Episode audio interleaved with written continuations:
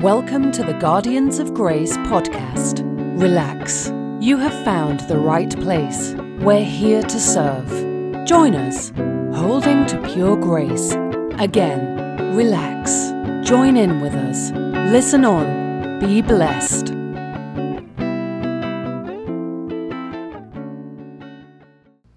I'd like to welcome you once again to the Guardians of Grace podcast. I'm here with Brother Bill, and we're out to do yet another podcast on the idea of grace versus the idea of the human performance treadmill and trying to perform to please God, have an awareness of how well you're doing in regard to how pleasing you are to Him and to strive to do better, knowing, going by your conscience and what your conscience is telling you about the job you're doing for God versus, you know, the, the idea of living by grace and understanding that it's God who works through you to will and do his good pleasure and he's working through you all the time. You're just vessels that manifest the spirit of Christ and he speaks and talks through you and does for you what you can't do for yourself, and that this is the new covenant that Jeremiah prophesied when he said, uh,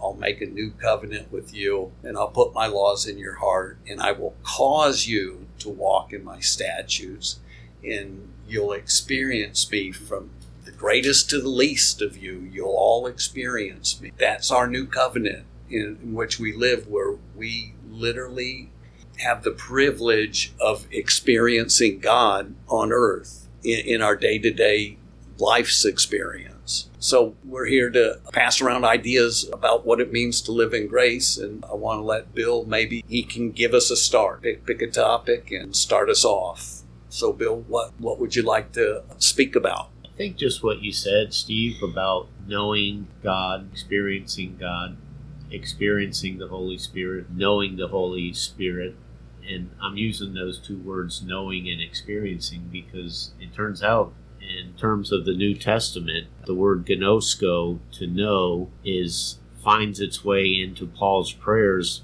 Many, almost all of Paul's prayers have that word epignosko. Epi being the word for superimpose. It's a preposition, and gnosko meaning knowing or experiencing. The first time the word know is used in the Bible, talked about this a few times, but it's when Adam knew his wife. Getting to know this microphone a little bit. Is that better? Yeah. Okay. It says that Adam knew his wife, Eve, and they conceived. So we're talking about knowing as pretty intimate experiential word you hear as we were just watching television, I won't say who we were watching, but they came up with this word, and you hear it a lot prioritize, prioritize. Your Christian faith is based on priorities, have the right priorities. Usually,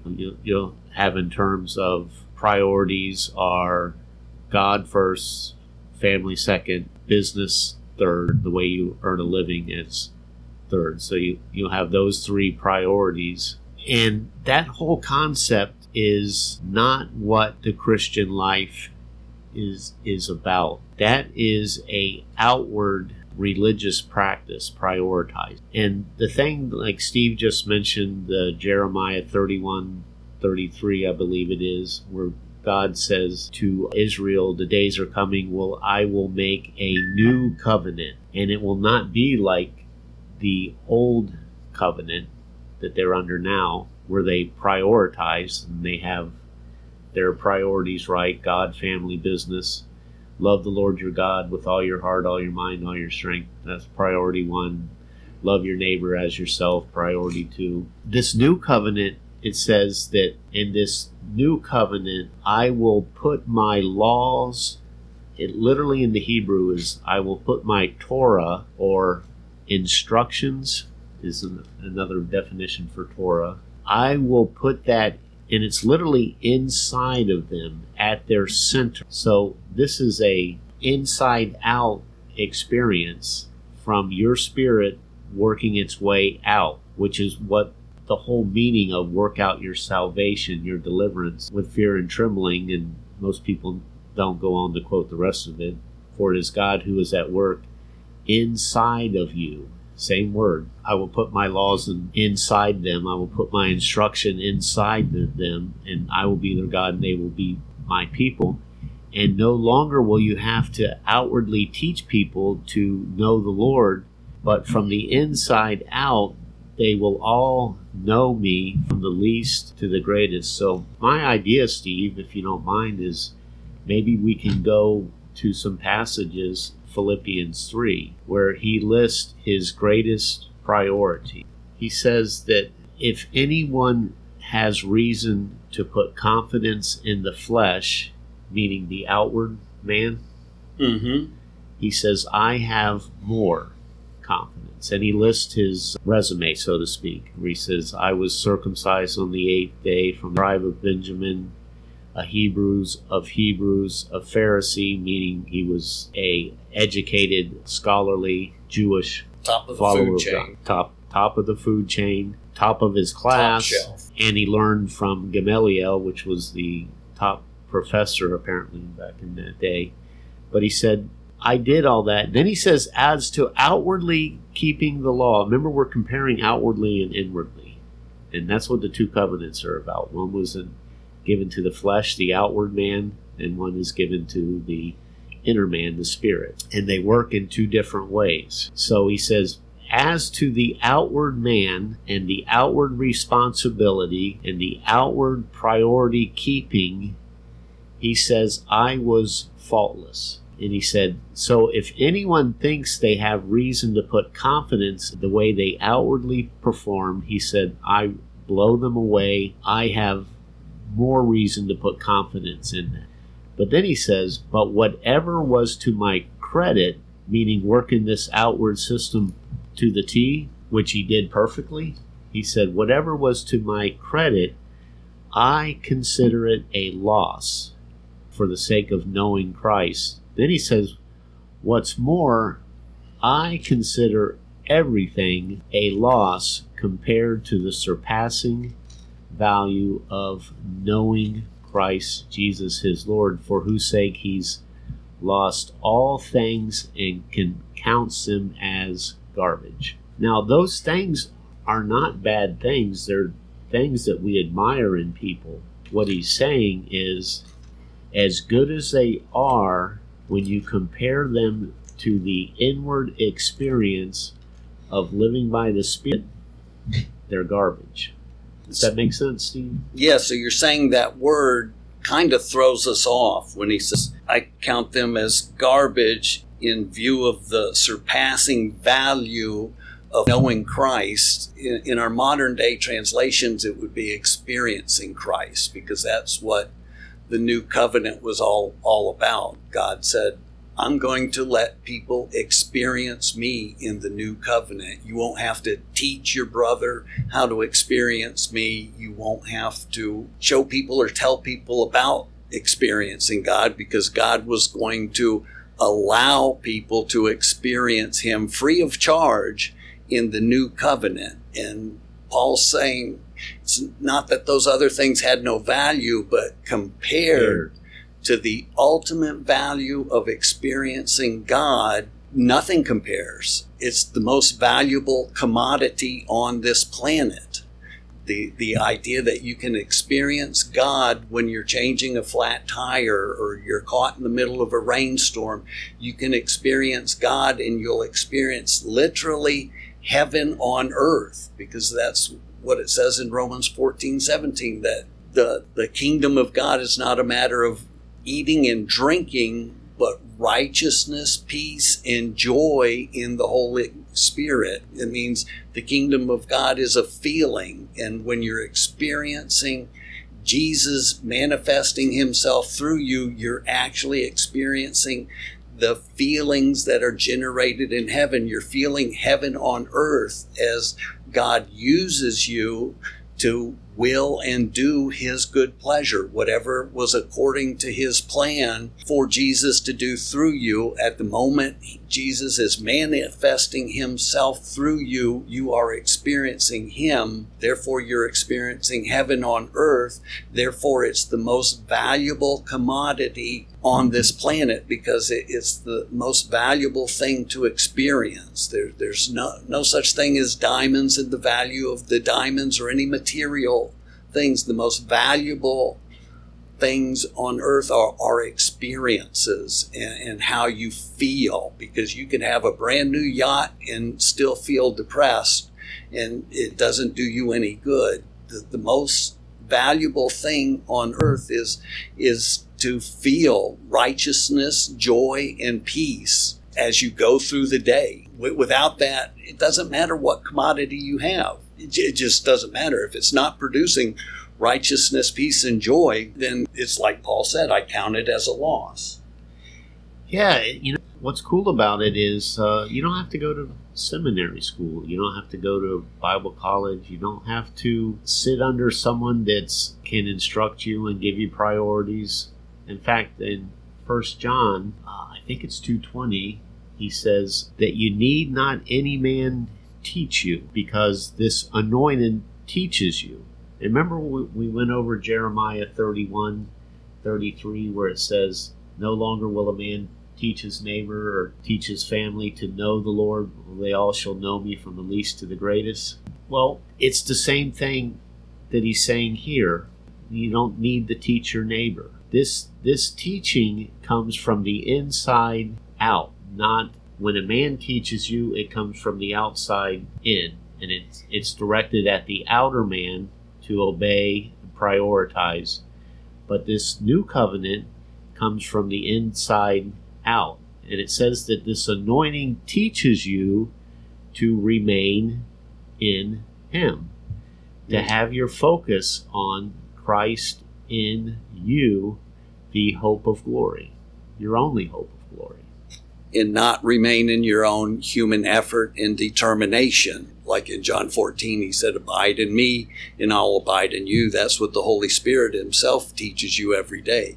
Abide in God and in His power, and not use your own human effort or determination, or abide in your own human effort or determination. Abide in the power and the life of Christ. Depend on it to manifest itself through you, and you will be the complete Christian blossoming in every way. Yeah, ex- exactly, Steve. And back to what Paul said, he said, I want to know and I want to know the power of his re- resurrection. Let's get a hold of this fact. Paul wrote the letter to the Philippians probably after he had been in ministry ministry 35 years give or take okay so he here's what he says i want to know him okay, did he know him?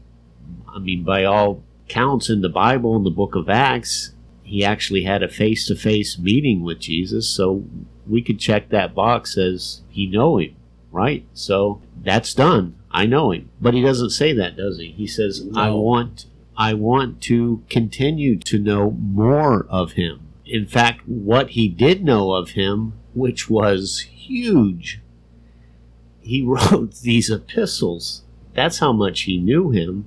But he said, I want to know more of him, or I want to experience him more. Then he says, I want to know the power of his resurrection life. Did Paul know anything about the resur- resurrection life of Christ? In Acts chapter 20, Paul was giving a sermon, so to speak. It says that this sermon started in the morning continued through the day, into the night, and out about midnight, this guy named Eutychus was sitting in a window. I guess this guy, 20 hours of sitting under a message was his about all he could take. The guy fell asleep and fell backwards and landed on the ground the second story and was dead. And it's it says that Paul went down, laid on his body, and brought the guy back to life. And you know what they did, Steve? He went back upstairs and he began where he or he continued where he left off, preaching about how important it was to know him. Now, we would have said, oh my gosh, this guy just got raised from the dead. Everything would have centered around that. But Paul, this is how big his priority was. He went in and continued to teach the value, the surpassing value of knowing Christ Jesus is Lord, for whose sake he'd lost all things. So he did know something about the resurrection life. And then he says, I want to know him and the power of his resurrection. And he wanted to know the fellowship of his suffering, as if Paul knew nothing about suffering. You know how many times he got the 40 minus 1? Five times. What's that, 245? Yeah. lashes, that's a little bit of suffering. He was beaten with the Roman rods. He was shipwrecked. He knew what it was like to suffer. But what does he say? I want to know him and the power of his resurrection. Why would he want to know the power of his resurrection? What is it? The power of his resurrection is what quickens your mortal body, Paul says in Romans, and gives it life, resurrection life when you're experiencing that life, you know what you're doing? You're knowing Christ. That's why it's so important. So, our trials, our harsh treatments sometimes that we go through end up being opportunities for His life to be manifested. In other words, they're giving us opportunities to know Him. We were talking about it the other day, Steve. Remember the woman with the issue of blood? Yes. It's that same word. Yes. Mark 529. Go ahead. In Mark 529 it talks about and, and this is just just by way of giving a, a grammatical example of why we're saying it's the all surpassing value the most valuable commodity is knowing him.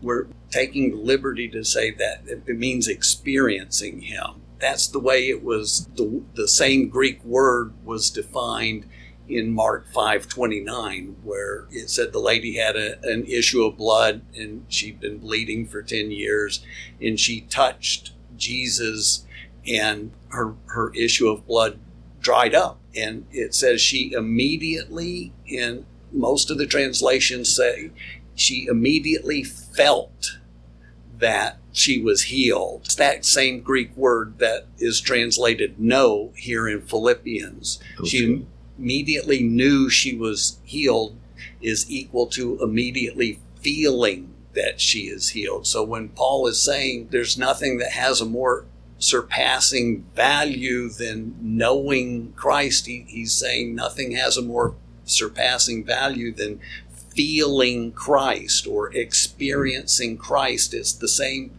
way that it spoke about Adam and Eve and Abraham and Sarah. It's, it said Adam knew his wife and she bore a child. In that context, it, it meant Adam became one flesh with his wife, that they felt each other, they experienced each other's body, and it produced a child. Well, in the Greek Septuagint, that's the same Greek word, and that's the meaning given to the word. Just like that's the meaning, Mark 529, the idea of felt or experienced is the meaning of this same Greek word that we're looking at. And it gives us the idea of it being experiencing, which is the way in which Paul is using the word.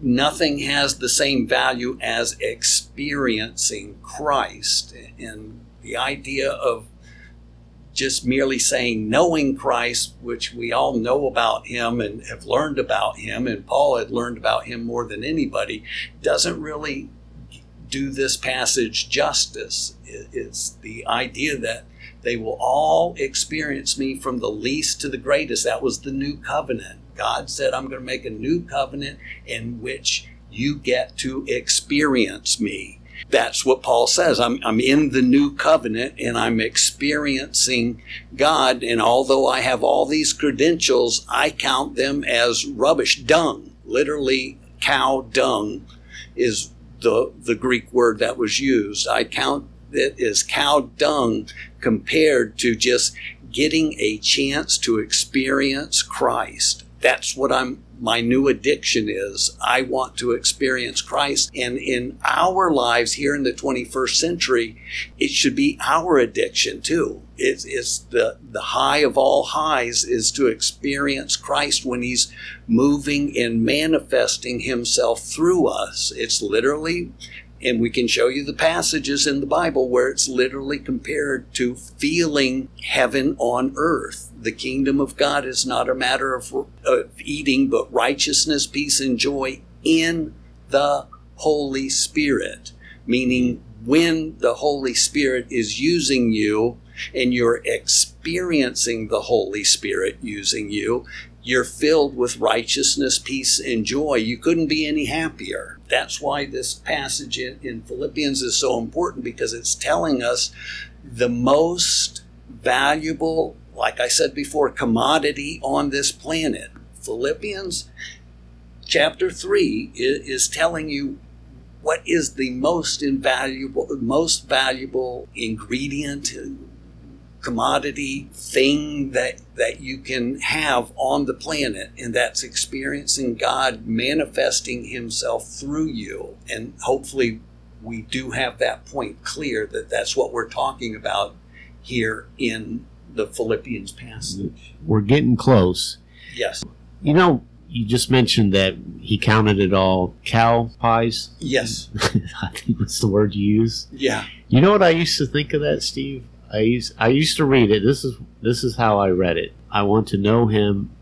I consider everything a loss compared to the surpassing value of knowing Jesus Christ, my Lord, for whose sake I've lost all things and count them as cow hockey, as you just said. This is what I thought. I count the things I'm counting loss were like the sins I was doing. And and so now what I need to do is count those as bad, unproductive things and stop sinning. And knowing Christ, I I define that as starting to toe the line, prioritize my Christianity, and start doing things that I'm supposed to do, like keeping the Ten Commandments and things like that. So it's not what he's talking about, is it? No. He's talking about the.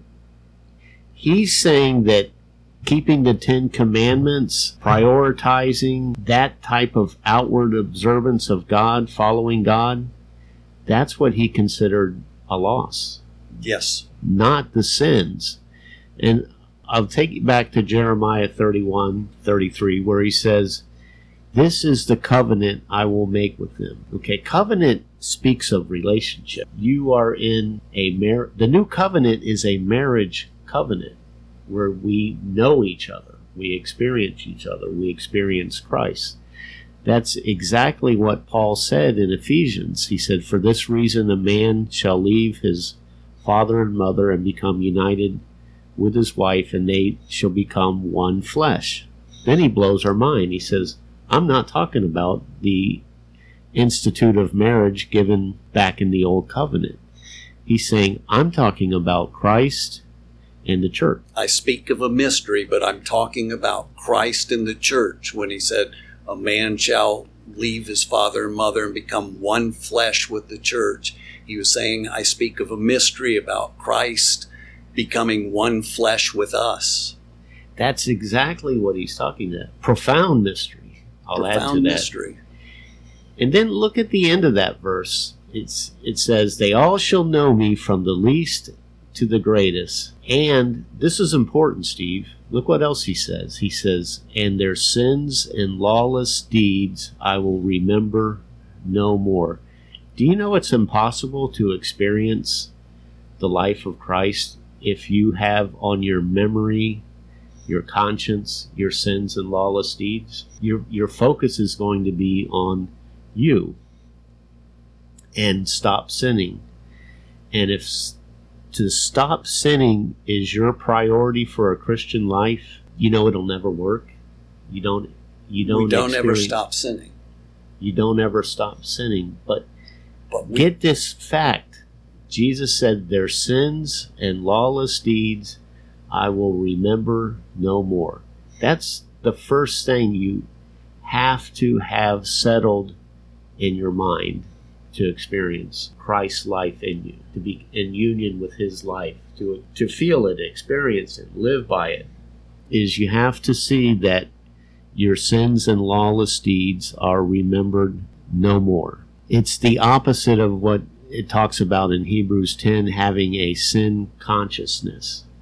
He says that the blood of bulls and goats could never take away sin, and therefore, if they could have, then you would have no more conscience. Sin consciousness, or being conscious, being as a priority to stop sinning, is a sin conscience. And it's not part of the new covenant. It's not part of the inward way this covenant works. It was part of the outward way that those there was a reminder of sin year by year. And they never knew God. When Jesus came to earth, he said, You don't know me, and you don't know my Father, and you've never known me, and you've never known my Father. And then he tells Thomas, If you see me, you see the Father. So to know Jesus is to know the Father. To see Jesus and who he was, the Lamb of God that takes away the sin, not covers over and helps you work on them, it, he actually takes away the sin of the world.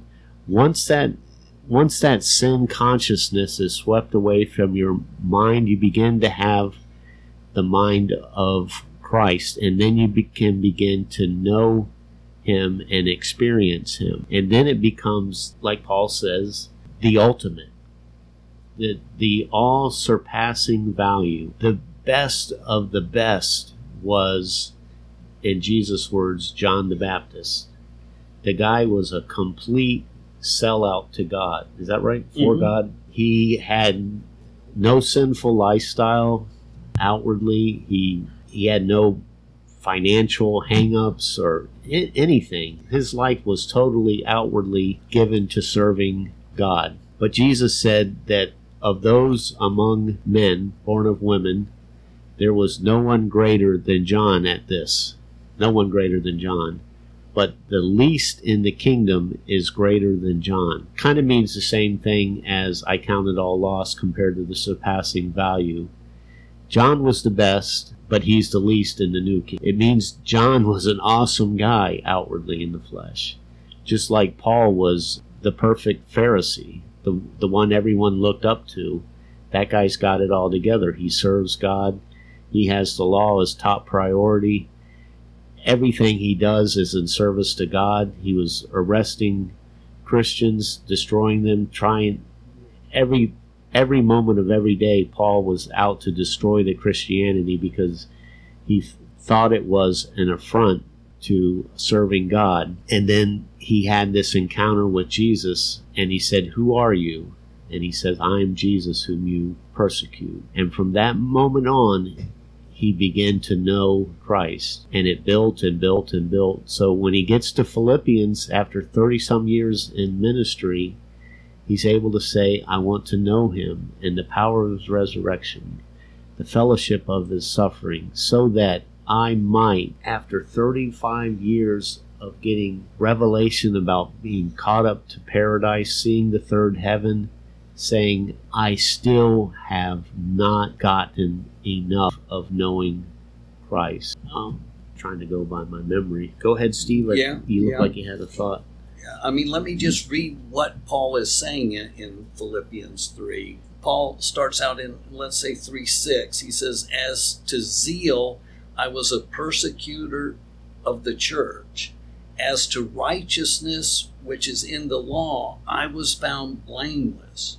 But whatever things were gained to me, those things I have counted as lost for the sake of Christ for the sake of feeling Christ. More than that, I count all things lost in view of the surpassing value of experiencing Christ Jesus my Lord, for whom I have suffered the loss of all things and count them as rubbish in order that I may gain Christ. What does gain Christ mean? It means get a bigger dose of Christ, to gain a bigger experience of Christ. Earlier in Philippians, Paul said, I know that this shall turn out for my deliverance, for through your prayers and a supply of the Spirit of Jesus Christ, according to my expectations and hope, I won't be put to shame of in anything. He said, a supply of the Spirit of Christ. It's all saying the same thing. He wants to experience as he can to have the power of Christ within him, to have the life of Christ within him.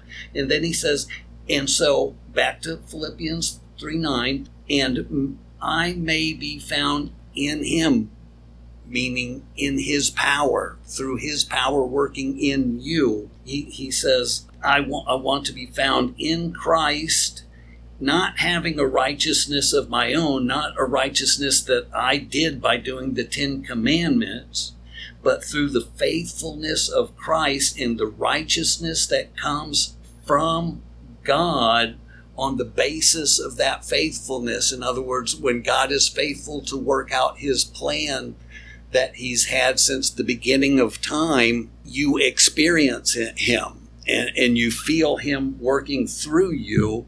And that's exactly what Paul is describing here. And he said he goes on to say that I may experience him. That's verse 10. I may experience him and the power of his resurrection and the fellowship of his sufferings, being conformed into his death, in order that I may attain to the resurrection from the dead. Do you, do you see how he's describing unbelievable power? The power to be raised from the dead is what Paul says I want to feel. I want to feel the literally the power to be able to raise people from the dead and the power to raise myself from the dead.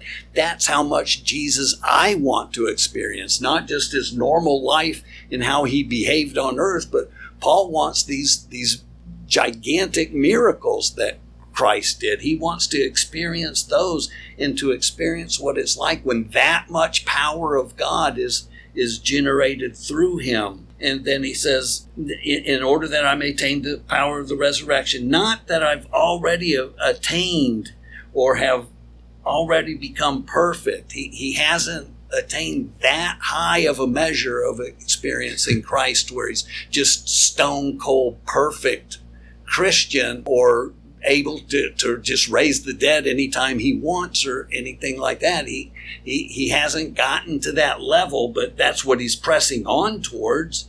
He says, Not that I've already attained it or have already become perfect, but I press on in order to lay hold of that which Christ laid hold of me for. He wants to lay hold of the power that Christ had for him because Christ laid hold of Paul. Do you get that? Christ apprehended Paul and put his power in it, and Paul felt it and experienced it. He felt Christ grab him and begin to use him as a vessel, and he wants the highest calling of God for Christ to do. He wants to see all the power of all the miracles come through his body as Christ does his thing according to God's plan through Paul. He knows that Christ is in Paul and he can experience Christ in Paul and he can experience Christ manifesting himself through Paul and he can experience Christ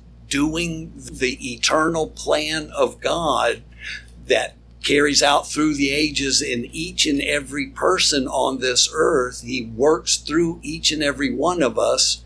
He works through us, and Paul wanted what Jesus had to do the ministry that Jesus had to do through Paul, he wanted it to be the hugest, biggest ministry on the planet.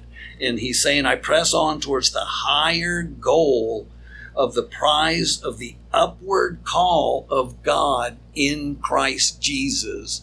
In other words, he, he's hoping that God has called Christ Jesus to do amazing things through him. Mighty, mighty miracles through him is what he's hoping for. He's got a handle on what it means to have Christ in him. He knows why he was born again. He knows that the Spirit was placed in him so that the Spirit could keep ministering through him just as it does you and I. And he knows that when he experiences the ministry of the Holy Spirit or Jesus through him, he experiences heaven on earth and he's trying to give you the same mental image in this passage of understanding that that God has a calling to do and that you're going to get to experience everything that God has for Jesus to do through you you get to experience and if Jesus God has Jesus doing a lot of ministry through you you're going to get to experience a lot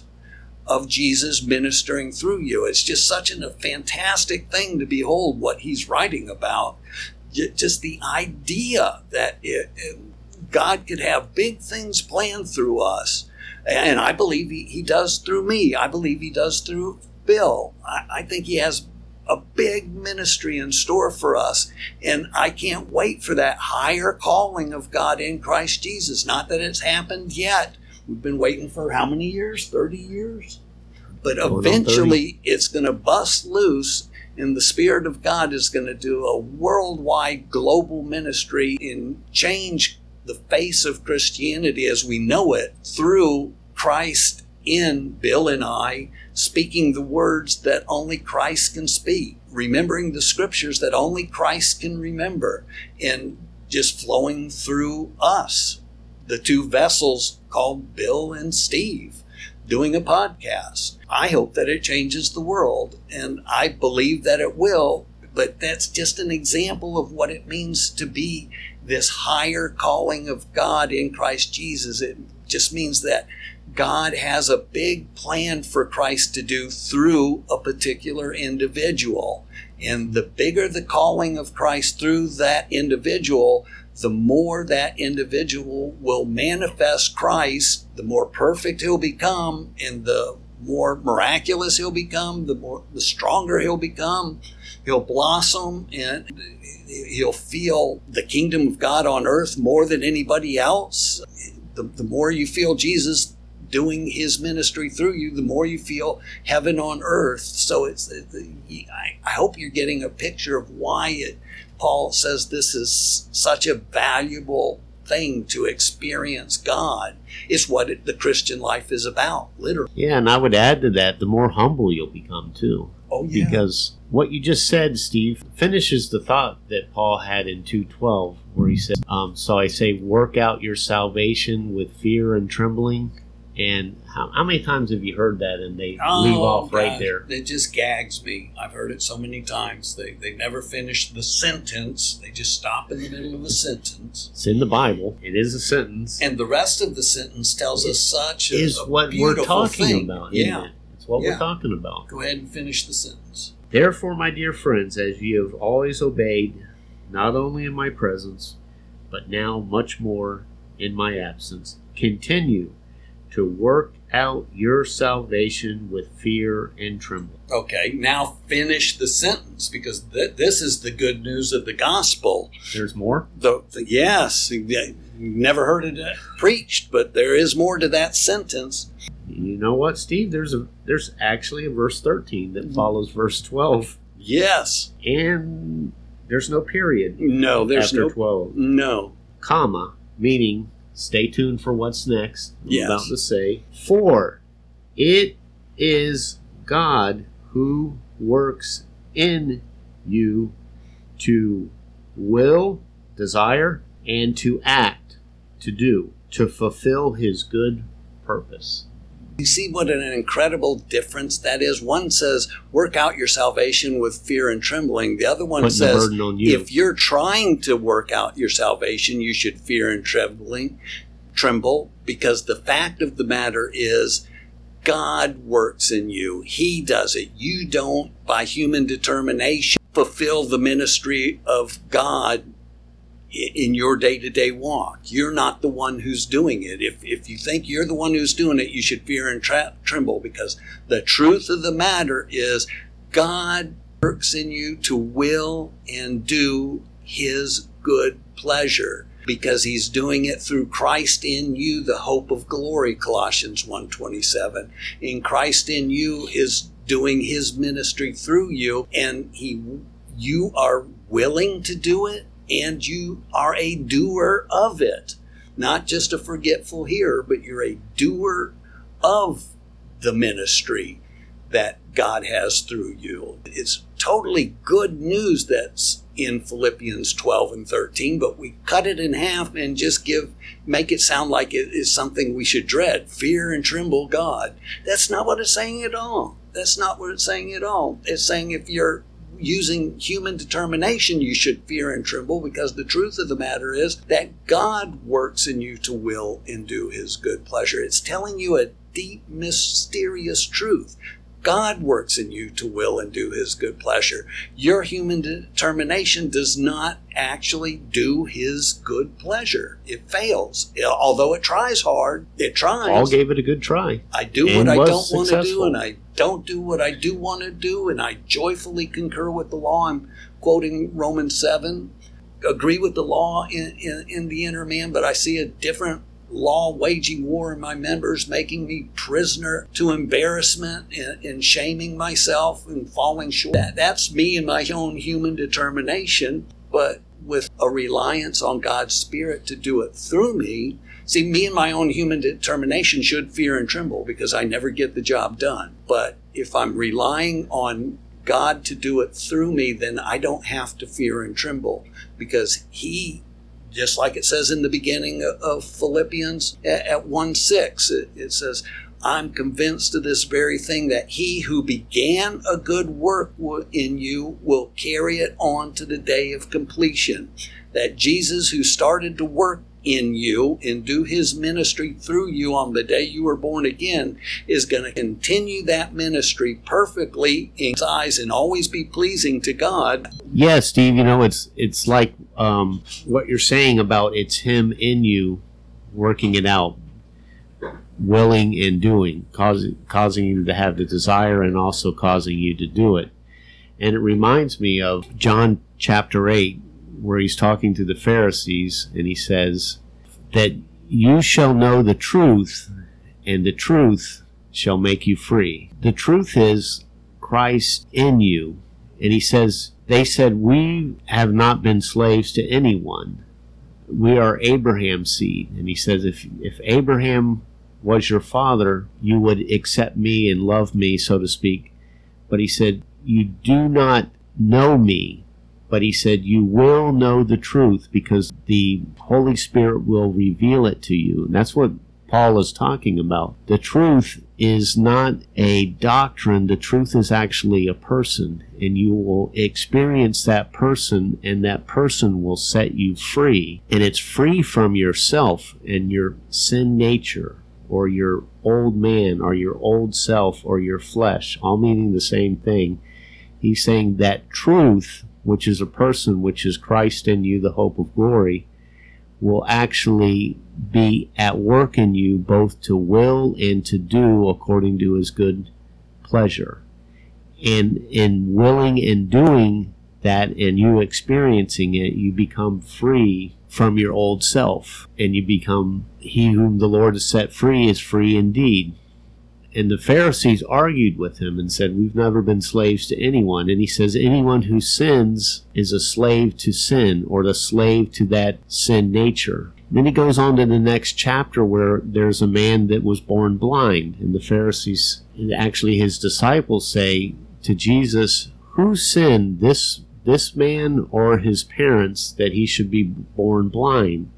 And Jesus says to them and corrects them, and he says, Neither. He was born blind for the glory of God. And then his eyes are open and he sees. And he, the young man, is an outcast in that society because he's born blind. And because he's born blind, they everyone sees a cause and effect relationship to his blindness to sin. Because he sinned, he's born blind, or because his parents sinned, he's become born blind. So therefore, he deserves to be blind. He deserves to be ostracized from the community. And so they go get the guy. Well, first they get his parents, and they were scared to actually say anything to confront the Pharisees. So they said, Ask him, he's of age. And he gives his answer, and he says, I don't know, but I was I do know this, I was blind and now I see. And he tells them that what, what Jesus did, and the Pharisees keep questioning because they don't believe that Jesus can set this guy free of his blindness. And so Jesus says something very amazing to them. He says, they, they say, Are we blind too? They say this to Jesus. The Pharisees say, Are we blind too? And Jesus says, Because you say you see, your sin remains. But if you say you were blind, you would see. But because you say you see, your sin remains. So, what was their sin? Their sin is actually they will remain blind in their flesh, in their old self, into seeing that it is Christ in them that makes them free. So, their sin is their continual blindness.